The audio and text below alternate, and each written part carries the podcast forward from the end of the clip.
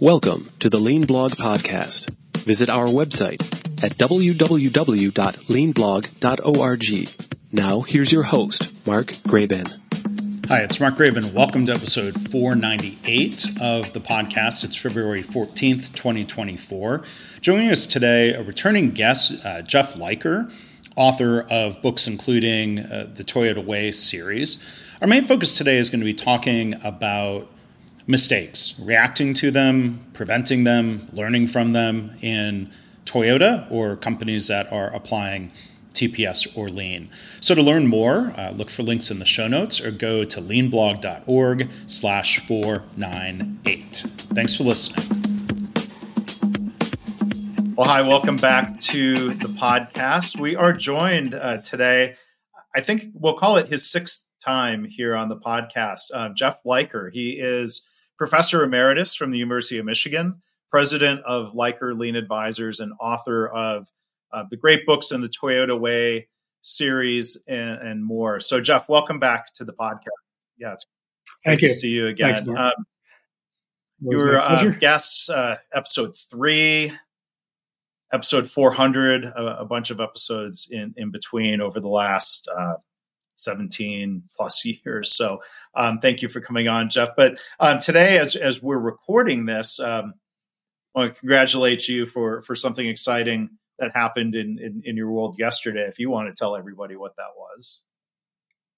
Well, Michigan is the national champions in football for the first time since 1997 when we're co-champions the first time. I think it was 1948 that we're sole champions.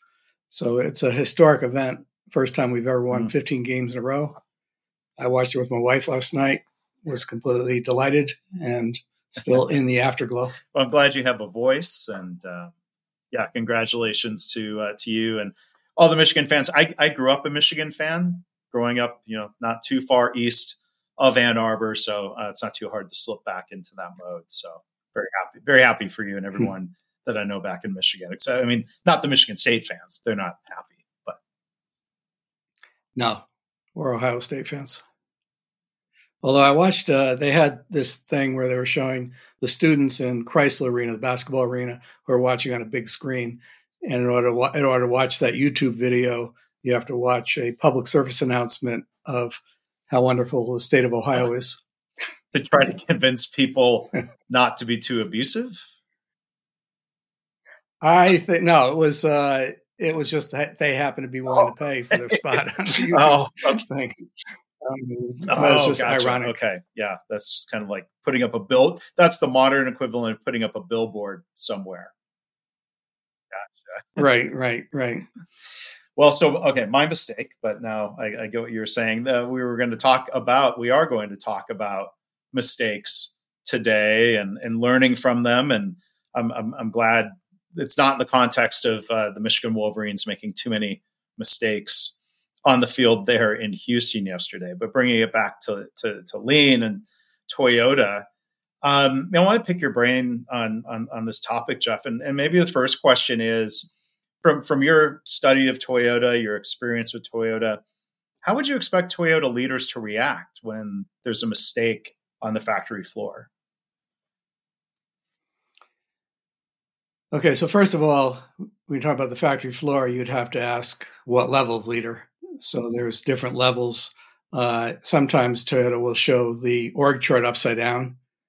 So the there's the team member who's doing the jobs, and then there's a team leader, and there's ideally one team leader for every four or five team members, and they're the first line of attack when there's an andon pull, and then there you go up from there. There's a group leader. The group leader is a first line supervisor in the first level of real management. Then there's manager, and there's section manager, and there's uh, uh, general manager, and vice presidents and presidents. So it depends on what level you're talking about because they will all react differently. Uh, but the first line of attack is at the team leader level, and the team leader is not a manager, but rather is a worker, and they have been trained in leadership skills, they have leadership potential. They've done, and they specifically have been trained very deeply in problem solving, and they've done projects, multiple projects to earn that place. And one of their key responsibilities is to respond to the andon, which is uh, when a work a team member worker uh, notices a deviation from standard, their job is to pull the cord, and then that doesn't mean the line stops immediately, but the team member comes over and the team member has to decide do I let the line keep going and then the line will stop when it reaches the next zone? Or do I pull the cord a second time, which overrides the line stop and then the car will keep going? The team leader will pull the cord a second time if the team leader believes that he or she can fix the problem and contain it in process. And then uh, at the end of the shift, the uh, and, that, and this is all recorded electronically. And at the end of the shift, the team leader looks at the uh, andon pulls that day, and they'll be able to see quantitatively it happened on this station more than any others, and this was the problem. And then they're expected to do problem solving and, and address the problem. Uh, a general Toyota standard is if they can't solve the problem themselves within five days, on the fifth day, they escalate it to the group leader, who then deals with it. Uh, from the point of view of the group leader, when there's an andon pull, uh, if the team leader can handle it. Now, if the team leader lets line stop, then the group leader gets involved immediately. But if the team leader handles it from the point of view of the group leader, either it's a non-issue because the team leader handled it, or it's a coaching opportunity. So they, if they, when they, they're constantly walking the floor, and if there's an andon call, they're going to watch the team leader in order to see how the team leader handles it and see if there's an opportunity to provide coaching. So it talks about windows of opportunity for coaching. And one window of opportunity is when mm-hmm. an andon is pulled. And, and one reason. And up top, the, they're looking at generally overall numbers. Like, did we uh, make the number of vehicles we are supposed to make within the, the regular eight hour shift? Uh, what kind of quality problems we have. If there's a safety issue, that comes to their attention immediately, and they have to investigate. Uh, so they're looking more big picture, and they're supposed to be thinking about more general policy, like uh, is there some sort of recurring problem that we need to address from a policy point to not be quickly responding to the same problem over and over and over again with a, a short-term countermeasure get the line. Yeah, and there's different kinds of problems, different levels of problems. Uh, one kind of problem that's common is that the worker drops a nut or bolt, and that's not going to reach the president of Toyota in Japan. that because it's happening every time, all the all the time, every place. Uh, but then there's another kind of problem where there's a serious injury, and then that's going to get the attention even in Japan.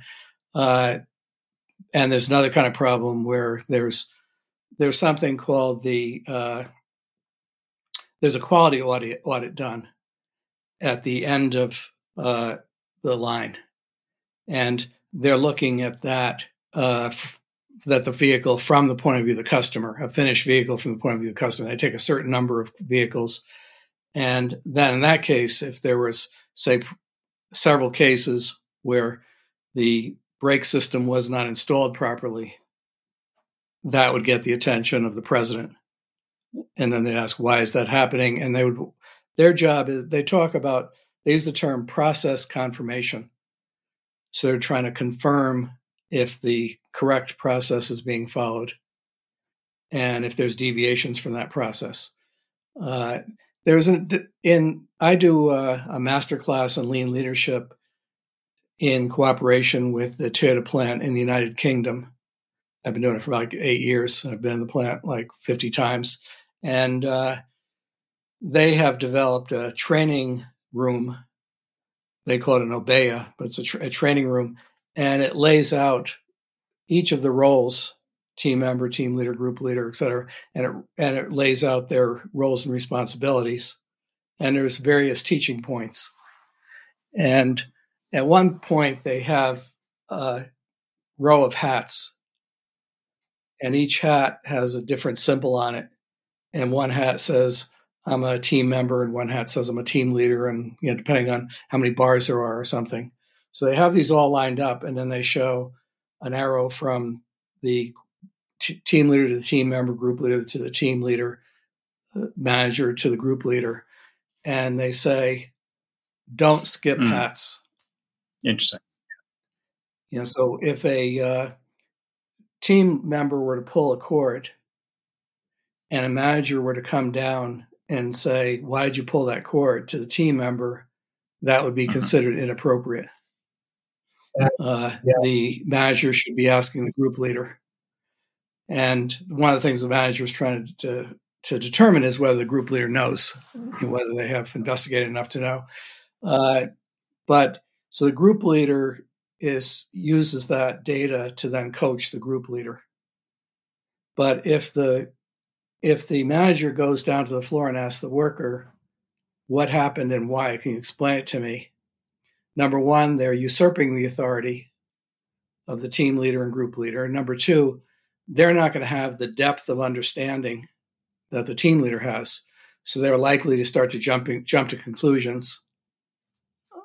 Uh, and there may well be a reason why, based on past history and based on various conditions, why the team leader and group leader reacted the way they, they have.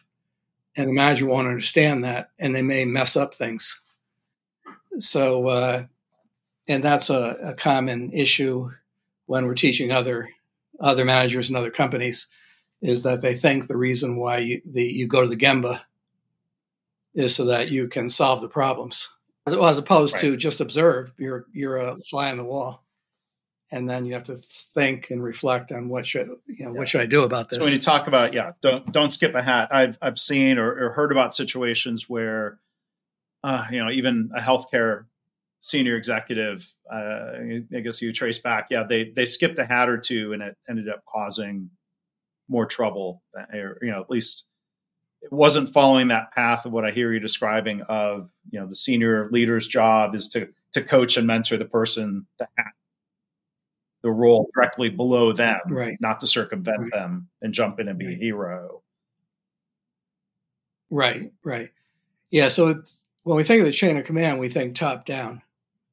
We think the the top is giving an order and then everybody's executing in the but this is actually kind of a bottom up chain of command. It's not the top having the authority, it's the top having the respect of the people on the floor to respect that they're trying to do a good job. Yeah, the responsibility to help.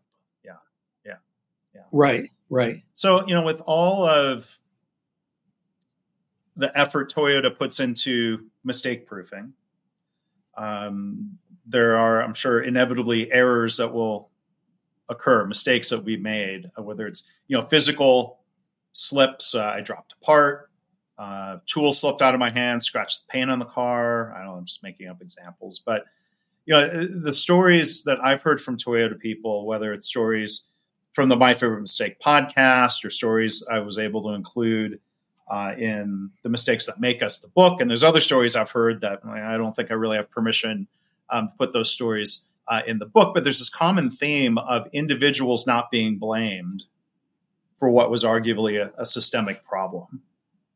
I was wondering if you if you have right. examples of that. Or, well, that was and part part of that comes from uh, Dr. Deming, uh, where he said drive out fear, and he said you know, like 90% of problems are system problems and they're the responsibility of management. Now, he was not saying 100%.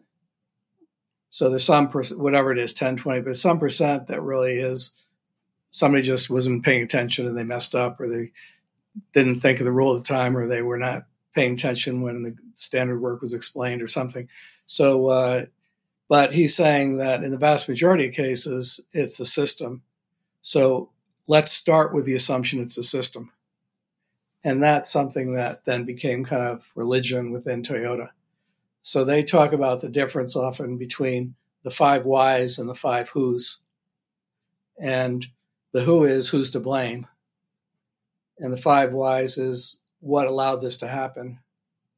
And when you when you do the five whys, it's not unusual that anybody, any person, whether they work for Toyota or, or elsewhere, that their natural inclination is to blame the person.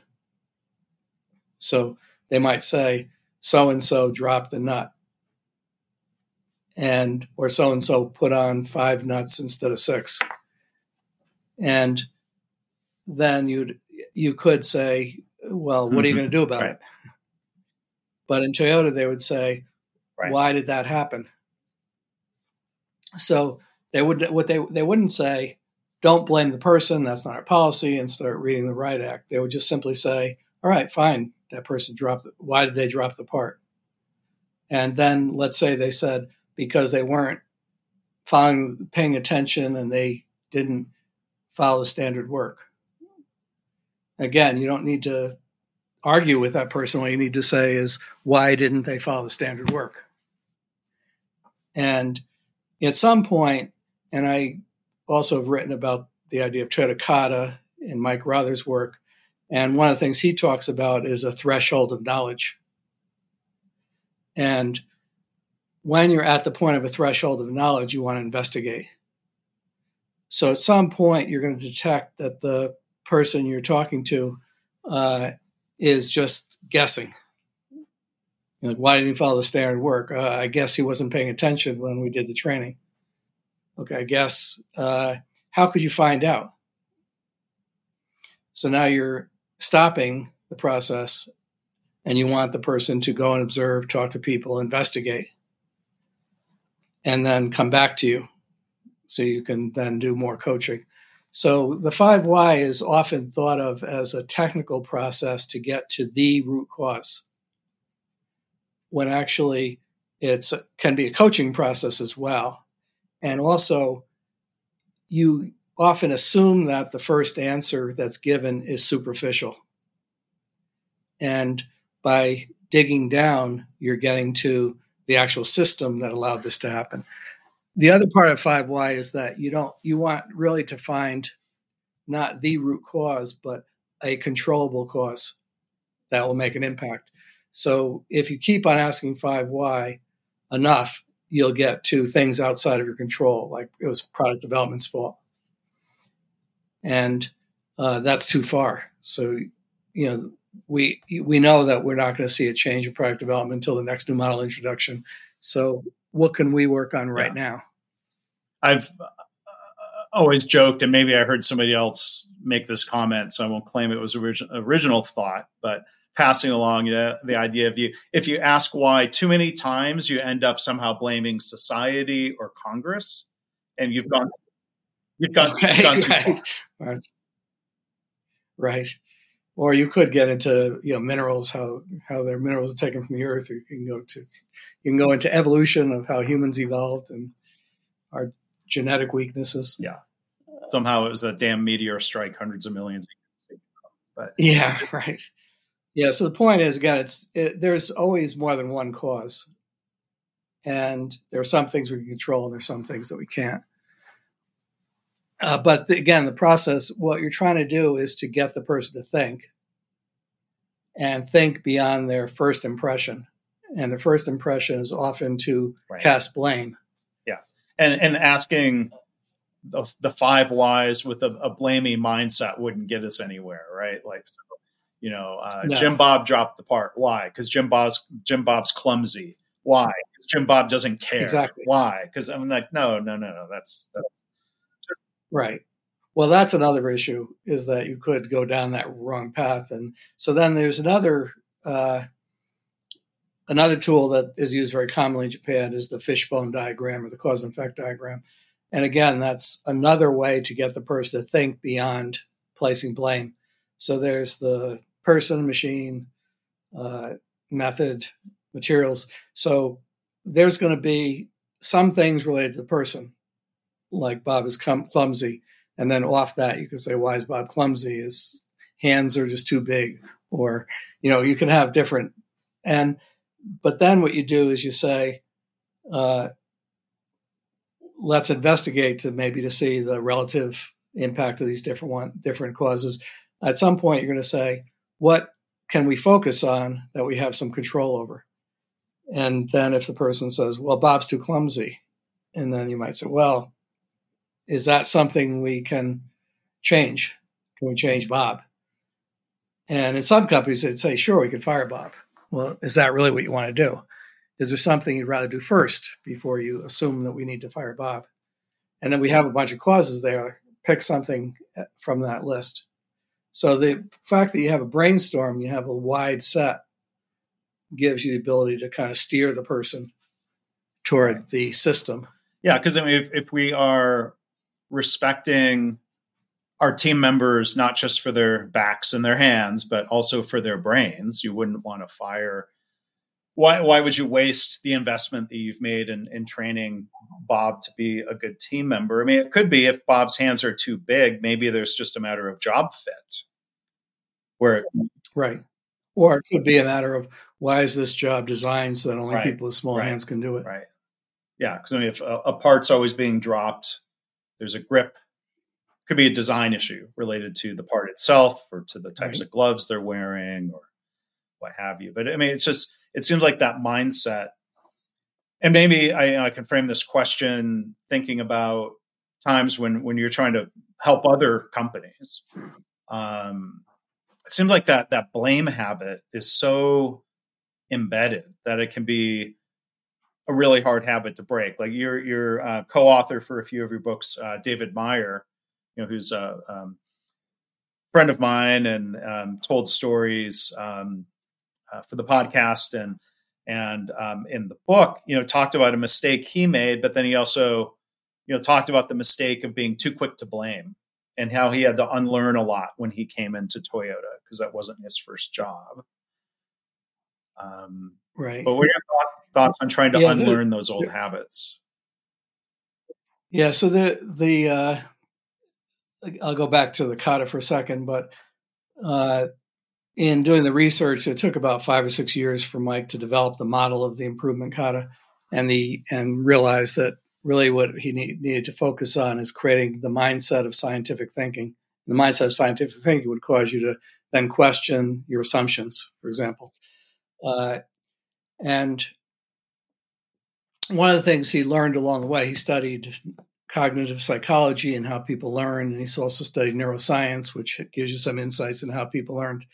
And one of the things he discovered is that we don't unlearn something, that the habit is deeply embedded, and you may go to your grave with it, with those neural pathways.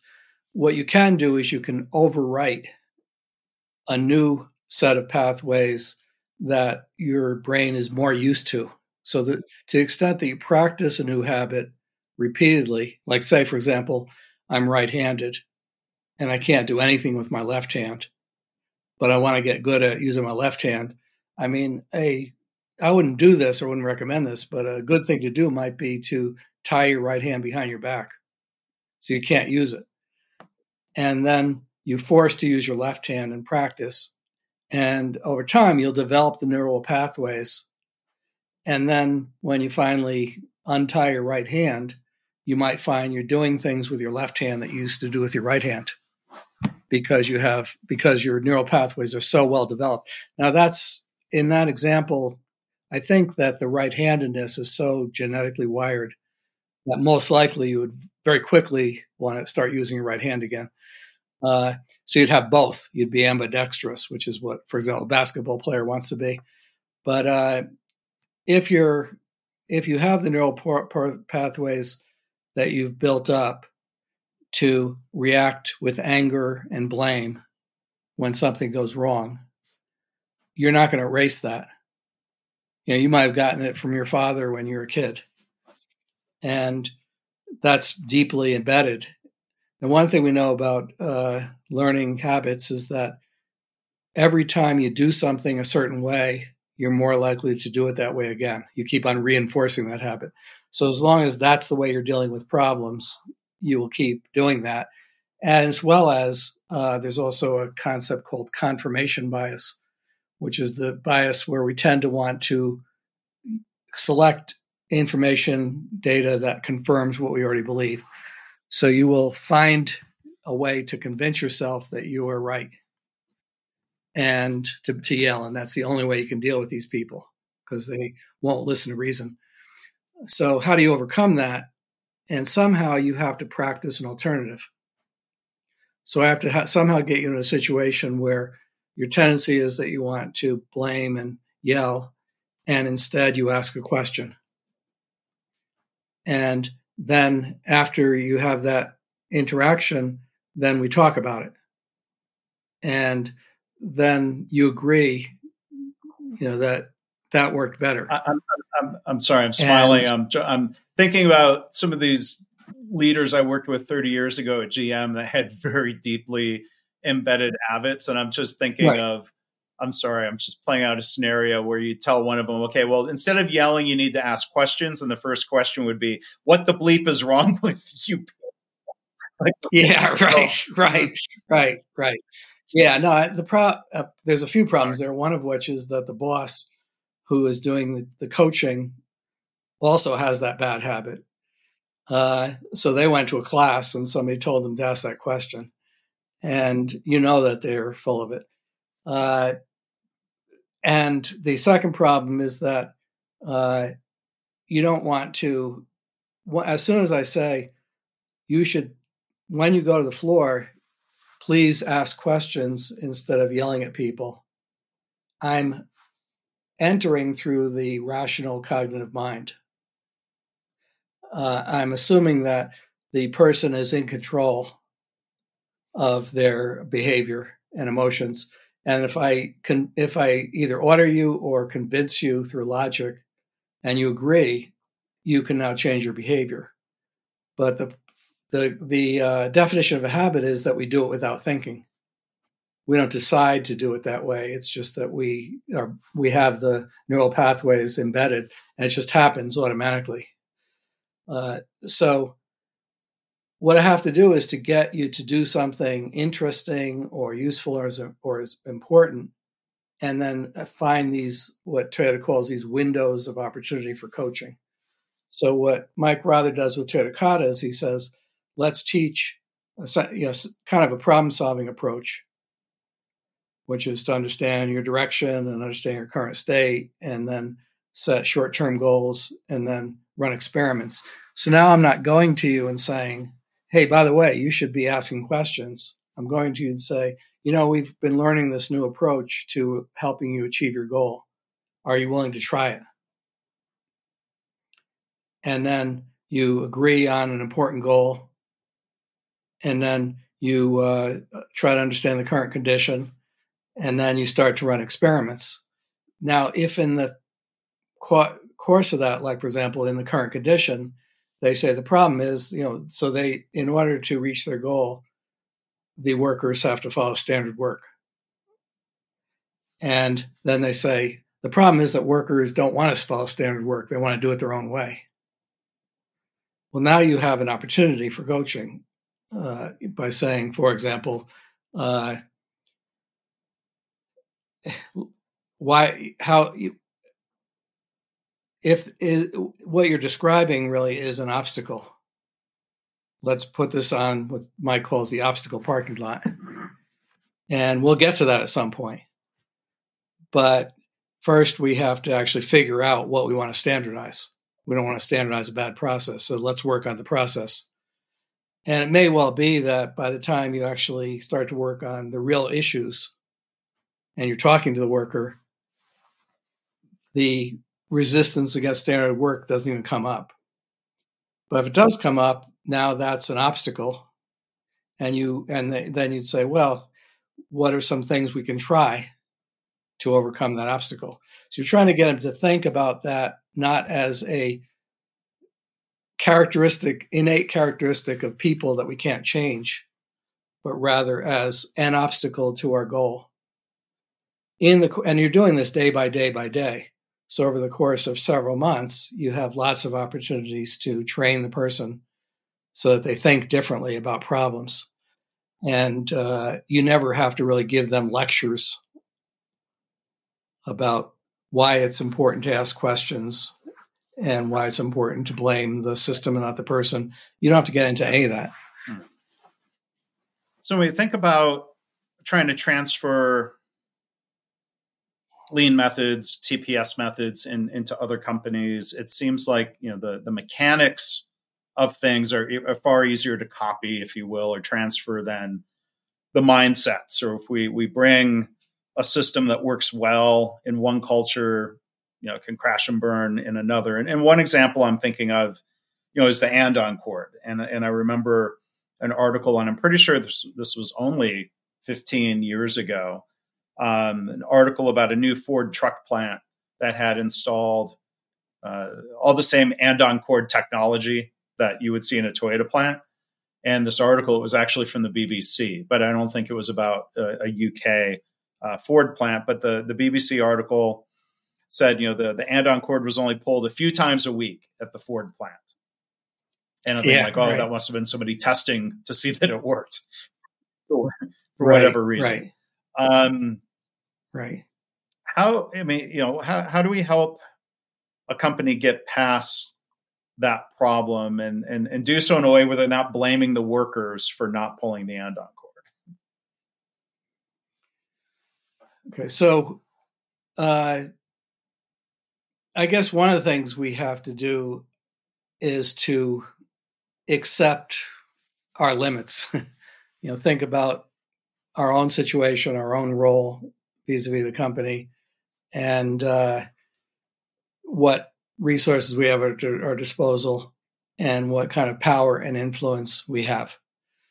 So, if I were to be, say, hired as a consultant to Ford, who said we have this problem and we want to change it, and we've got you know x number of plants. The last i knew they had something like 130 140 plants.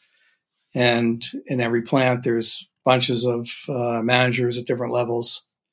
How do we change their way of thinking so that they uh, encourage the andon and don't punish people when they pull the andon?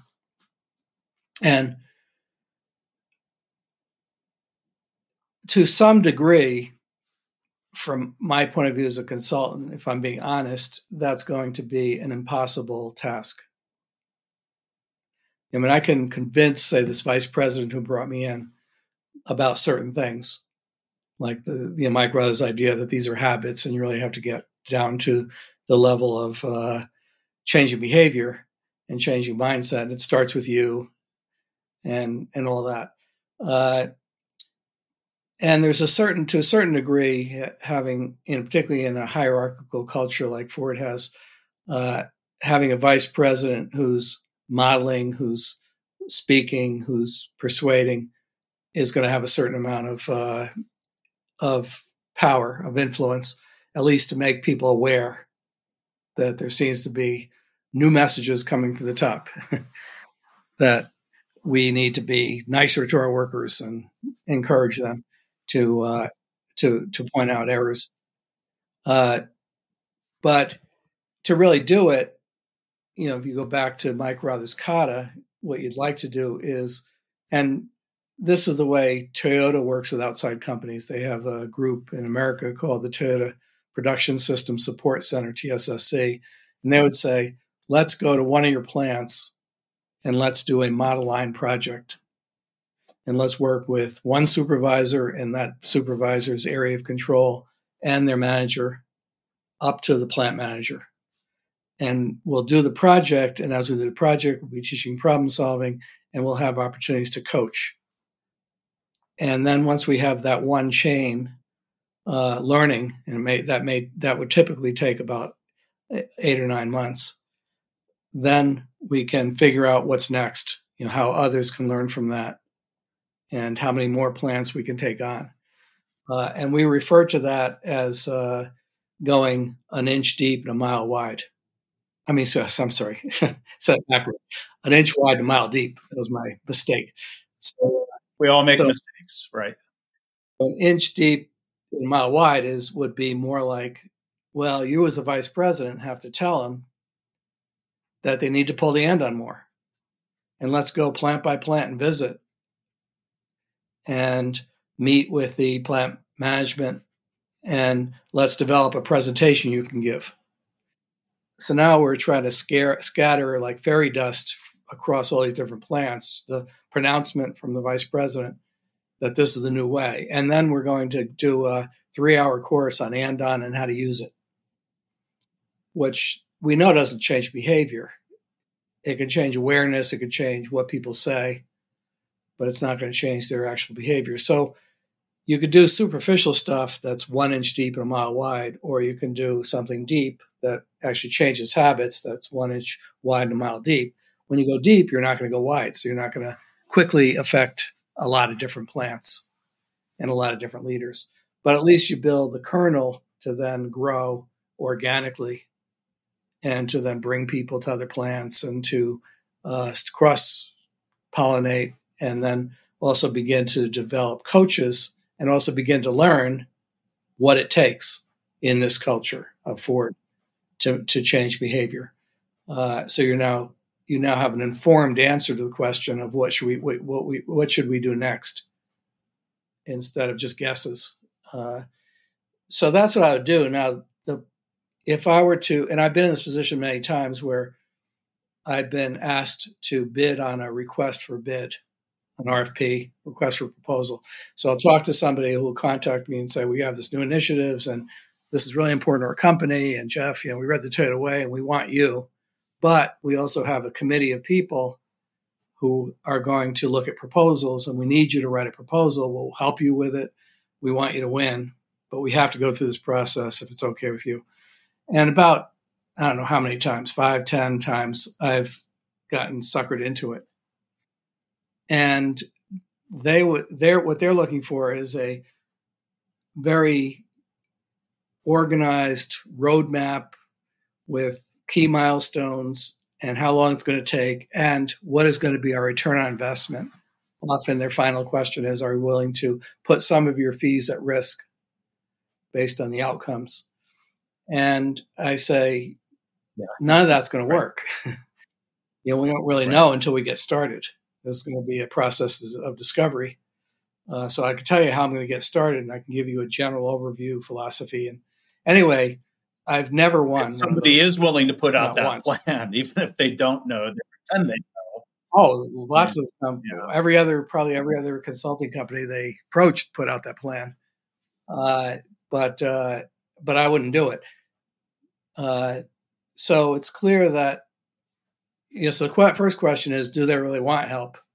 Are they serious about it, or do they want to just act as though they're or would you have been a good fit for them and vice versa? You may dodge, you may dodge a bullet. Yeah, that's the other. That would be, you know, the real, uh, the right thing to do is to ask, are they a good customer for me? And am I a good fit for them? And in, unfortunately, in, in most cases, I think the answer is no. So I know, for example, Mike's attitude is, if you think about all the organizations in the world, uh, if five percent of them are a good fit, that's still way more than you can handle. Yeah. um, I, I, I, did look um, that that BBC article. I'll put a link in the show notes. Was 2007, which I, I which I find that interesting because I think I'd like to think Ford would have had those things figured out by 2007. What plant was that? Um, what did it say? Was it in Louisville? I'm going to open up that article quickly. Um, Oh, the BBC link has changed. So it's on it's on my blog. Okay. Um, I'm trying to see if it said which Ford plant as I scroll through. I might have to go find. I'm sure that article is probably still out there. No, it says okay. Here we go. Uh, the link has probably changed to the BBC site, so I'll fix that. But it says Ford's brand new truck plant in Dearborn, Michigan, pull the cord only twice a week. Okay, a legacy of generation. All right. So I'll give you a little background yeah. of that plant because I was at some point we had a conference when they first opened that plant, and they uh, they had put a lot of effort into developing the culture from the start, and we were running at that time an annual lean conference and it was John Shook and Mike Rother and I through University of Michigan. And that year we had when they, the year they opened the plant, we had the plant manager come to speak, and he had his team. and they had worked with some former Toyota people for like a couple years. Uh, and one of the things that they were told by the Toyota people was that uh, uh, there you really need well trained group leaders and you need a team leader role. And the uh, team leader is again it's a it's a worker who's been trained in very in problem solving and given extra leadership training, and they've actually proven themselves. You pick them from the workforce based on them proving themselves, and then they they are offline. Now in the Toyota plant, the normal ratio, a typical ratio would be you have a group leader, you have four team leaders, and then you have maybe 20 to 25 people. So each team leader might have four or five or six people. So the, the group leader has four team leaders. On a given day, two of them are working on the line and two of them are working offline responding to Andon, and they keep on rotating. So you're actually paying for only two people to be offline, even though you have four team leaders. So I say you get two for the price of one. Anyway, at that point uh, in that plant, they had decided to uh, include a team leader role, which is critical for the Andon, for responding to the Andon. And also, the team leader is one of us. If I'm a worker, it's John who works next to me, and I've known John for years. And John, I respect John. John's a leader. So John is the one who's encouraging me to pull the cord, and John is the one who's responding. Uh, so they spent a lot of time and they, they brought the group leader and team leader on board months earlier than normal so they could train them. Well, in the meantime, you've got Ford Finance. And Ford Finance say, explain to me again why we're paying right, for these extra right. people. and they they ended up, and it turned out at Kentucky Truck, where they were also making the same F Series trucks, they did not have team leaders. And they said, we're going to compare the Dearborn uh, output, quality issues, productivity. We're going to compare that to Kentucky Truck. And if the team leader role is truly as valuable as you say it is, this plant ought to perform better. If not, we're going to kill the team leader idea. Uh, so they couldn't do anything about it. So that was what that was what's going to happen. So then uh, something on the order of weeks. I don't know, it was two weeks or four weeks or six weeks, but weeks. Be, and meantime, I was because they were speaking at the conference. I was out there visiting. They were taking me on tours, and I was interviewing them sort of to get background and and helping them to put together their presentation. And they had a nice presentation, but then weeks before they're they're going to launch the plant, and actually, we are doing a tour in the plant as part of the uh, course, as part of the uh, conference. Now I remember, uh, I talked to the guy who's in charge, and he says, "We're screwed." And I said, "What happened?" He said, "Well, there were layoffs in the Rouge, and they have a system called bumping and bidding, where somebody more senior can bid on a job." And if they're more senior, they bump you out of the job. So what had happened is that they had downsized one of the plants in the Rouge, and it was one local. And hundreds of people from these other plants bumped the people they had trained. And now they had they're launching with a whole new set of people. They had spent like uh, eight, ten months developing culture, training people. They had developed the standard work. They did everything that the Toyota people told them to do, but the people they trained were gone. And then before you know it, the plant manager was gone, and the head of that site was gone because this launch did not go well. What a surprise! It turns out Kentucky performed better, so the, the lesson learned was the team leader role doesn't work. So that was really it's really sad. So it's not surprising that they never. So if they had, if that hadn't happened, and if senior management Ford was truly interested in learning and encouraging them to experiment with the team leader role, it would have been a totally different story. I think. Well, I, it's uh, really fascinating to hear, you know, the, the some of the history there. I mean, you know, the what the BBC wrote was probably true, but not fully complete. So they're. Ex- I would say that what they they wrote was superficial yeah. so and uninformed. I would be less uh, less generous than you. I wouldn't sure. say that they're lying. I wouldn't. I would just say that they don't know what they're talking so about. So again, like their their causal because, analysis, it didn't go very deep. So you know, they only pull the cord twice. Exactly. Exactly. They didn't ask why more I mean, than one the, time. The legacy of generations of mistrust between shop floor workers and managers seems like a true statement, but not really the answer. Well, yeah. that's true. So what happened in the plant is they were trying to intervene. The you know the the managers, leaders, and the Toyota people were trying to intervene in the culture, but because of that bumping and bidding system, the the historic natural culture of, of Ford won. So if the BBC were saying that they couldn't overcome the legacy of all that, they're true. That's true. Uh, it's true that they were not able to do that. Why? You know, what could have happened if and why that happened is something no, that you probably no. didn't get out of the article. But that's where somebody might say, in that case, or pointed at some other organization, they tried lean and lean failed. They're like, well, lean ran up against the company's finance culture, the union contract. It led, right. you know, right. You know, there's these contributing. Right. But I personally, I'm convinced that with the effort that was made by all those leaders and what they had learned and their belief system, I'm convinced that would have worked and would have been more like a Toyota plant than a traditional Ford plant. I can't prove that, but that's what I yeah. Believe is true.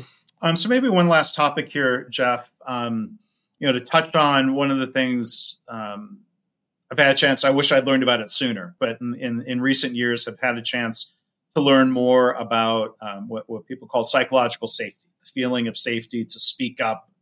And I think pulling the andon cord is an example of speaking up. And I, I went back through your books and um, you know, back in Toyota Culture, um, you know that, that, you and Mike Hoseus wrote. There, there. That's the that's the only direct mention I could find of the phrase psychological safety, um, where it says, um, quoting from the book, um, Toyota believes people must be treated fairly. They must feel psychologically and physically safe. And without trust in their employers, employees are reluctant to admit to the existence of problems and learn that it's safest to hide them. Um, so I, would I'd be curious. Going to try to make this as open ended a, a, question as possible. Your your thoughts on you know this quote unquote psychological safety and and how big of a factor that is when companies are trying to embrace lean. Well, I was thinking about why that was the case. You know, certainly uh, I think the reason it was in that book is because I was writing with Mike Hoseus, who was the uh, human resource manager at the Kentucky Georgetown, Kentucky plant, and Mike is a very very sensitive person, and he's very concerned about things like psychological safety and people's emotions and all that. Uh, in Japan, they don't worry about that. They don't talk about that. Uh, they talk about getting the job. Then they talk about problem solving. They talk, talk so they will often quote Taiichi Ohno, who says, No problem is a problem. So, what he was saying is that if you tell me you don't have any problem, you're just unaware of the problems you have, because I know you have problems, because there's always problems. Uh, so, you'll hear that, which is sort of a bravado statement, but you don't you wouldn't hear Ohno say, "I'm concerned that people don't feel psychologically safe to admit they have problems." You know, uh, so uh, in Western culture, there's a different vocabulary used in Toyota plants compared in Japan. Whereas in Western culture, they will talk about emotional intelligence, and they even have courses on emotional intelligence for managers, and they will talk about psychological safety. So partly it's that uh, that distinction that you made me more aware when I was talking when I was working with Mike. But also, I think it's to some degree, it's true that it's so natural in the Toyota plant for people to accept and understand that they have to pull the andon, they have to be willing to admit mistakes. It's so foundational because the whole system is based on problem solving, continuous improvement, which ends, it dies if we don't think we have anything to improve. and what do we have to improve? We we our problems, and the problem is defined in Toyota as a gap between what should be happening and what is happening. What is the standard? What is the goal? What is the policy? What's what's the standard for the product? Uh, and what's actually happening. So the reason you go to the Gemba is to be able to see that, see reality, and see the gaps with the target, see the gaps with the standard. If you don't see a gap, if you don't understand that there's a gap, then you can't improve anything.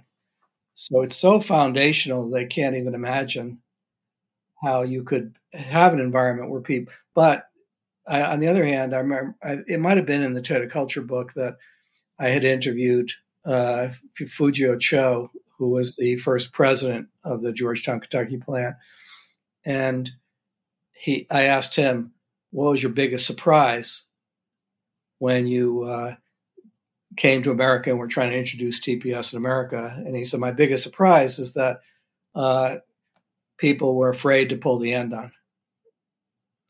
And I said, What did you do about it? He said, I had to go to the shop floor every day and encourage people. It's okay. Pull the cord. You won't get in trouble. Uh, so he felt that he had to be at the Gemba to personally encourage people. And that was his his approach, his answer. And then we have a story where Mike Hoseus goes to a meeting with Fujio Cho, his like annual review, and he has uh, pages of scores on KPIs and data, and there's green and red and yellow, and he has all the green items on the front of his report, and all the red items are at the back.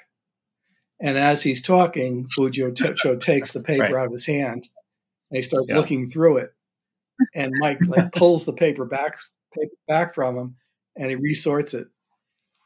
And and Mr. Cho says, "Mike-san, Mike's son, it's okay. I'm looking for the red because you're a good manager, and I know there's a lot of green, and I know that you're doing a good job, and I don't need to help you with the green items, but I can help you with the red items." I need to understand what you need from me. And Mike said that he like walked out of there like he, he felt like he had been a, on another planet because his previous employers were so different that eh, he, you know, was just unimaginable. Uh, but that was that one meeting made it, you know, and I say that talk, just one meeting and talking to people doesn't make much of an impact. That one meeting made a huge yeah. impact on Mike. Well, you talk about the Georgetown plant. Um, it was just over a year ago. I had a chance to go and do the public tour. I've done the San Antonio plant many a times. I've seen the plants in Japan. I just never gotten to Georgetown. Now that I live closer, uh, it's easy to get there. Um, so during the tour, they talked about the Andon cord, of course, and then afterwards in the visitor area, there was one of one of the people on the tour was a Toyota retiree who had brought like children and grandchildren to be part of the tour. And he was talking and and ended up sharing.